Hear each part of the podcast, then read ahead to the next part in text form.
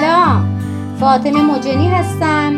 بشنوید ادامه حکایت مکافات عمل در شب 388 از 1001 شب. گفت ای ملک جوانبخت.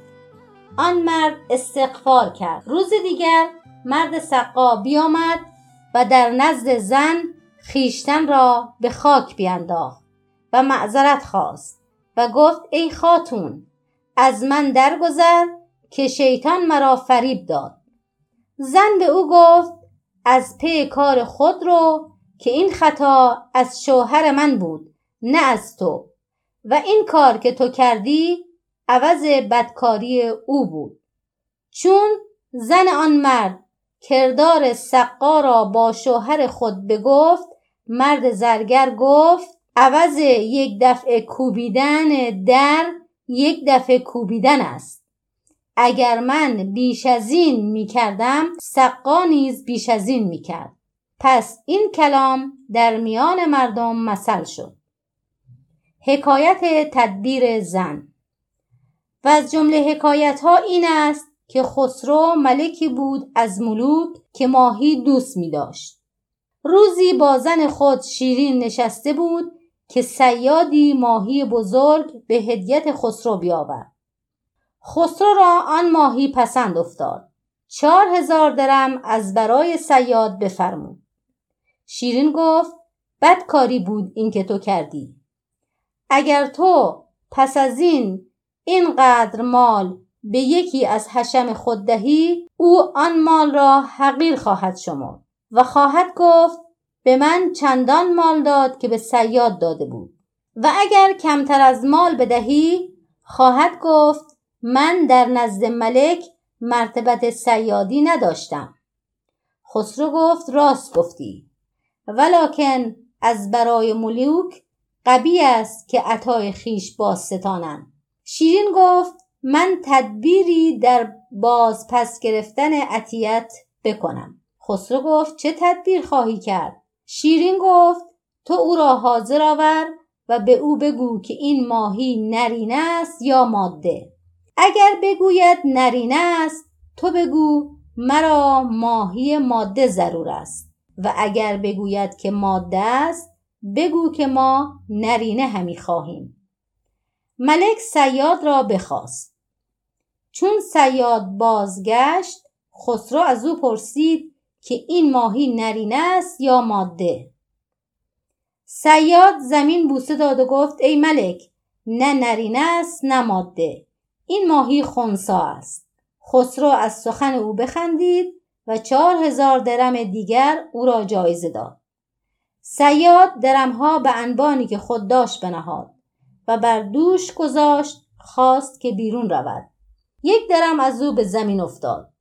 در حال صیاد انبان به زمین گذاشته از برای درم خم شد و درم را برداشت و ملک با شیرین او را نظاره می کردن.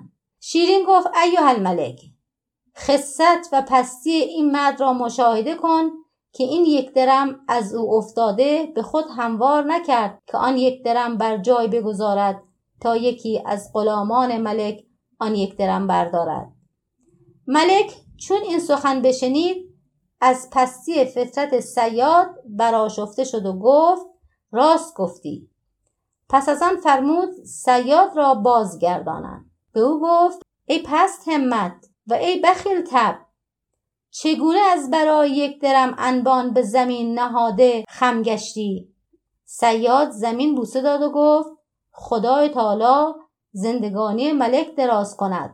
من درم را نه از بهر آن برداشتم که در نزد من خطری باشد، بلکه درم از زمین بهر آن بگرفتم که 1 روی درم صورت ملک و در روی دیگر نام ملک را نقش کرده بودند. ترسیدم کسی ندانسته پای بر آن بگذارد و از برای نام ملک و صورت ملک خوار شود. ملک گفته او را تحسین کرده، 4000 درم دیگر به او عطا کرد و منادی را فرمود که در مملکت ندا دهد و بگوید که باید هیچ کس به زنان پیروی نکند و سخن ایشان نپذیرد که هر کس ایشان را پیروی کند به 1 درم 2 درم زیان خواهد کرد. حکایت کرم یحییٰ برمکی. و از جمله حکایت ها این است که یحییٰ ابن خالد برمکی از دارالخلافه به در آمد. روی به سوی خانه خود گذاشت و به در خانه خود مردی دید. چون بدون نزدیک شد آن مرد به پای خاست و او را سلام داد و به او گفت به تو محتاجم و خدا را به سوی تو شفیع آوردم که به من چیزی دهی. یحییٰ امر کرد در خانه خود مکانی جداگانه از برای او ترتیب دادند. خازن خود را فرمود که هر روز از برای او 1000 درم دهد و از بهر او طعام خاص خود مقرر داشت. آن مرد 1 ماه بدین منوال به سر برد. 30,000 درم گرد آورده بود. ترسید که یحییٰ از بسیاری درمها پشیمان گشته درمها از او بگیرد. آنگاه به پنهانی از خانه یحییٰ بیرون رفت. چون قصه به دینجا رسید بامداد شد و شهرزاد لب از داستان فرو بست.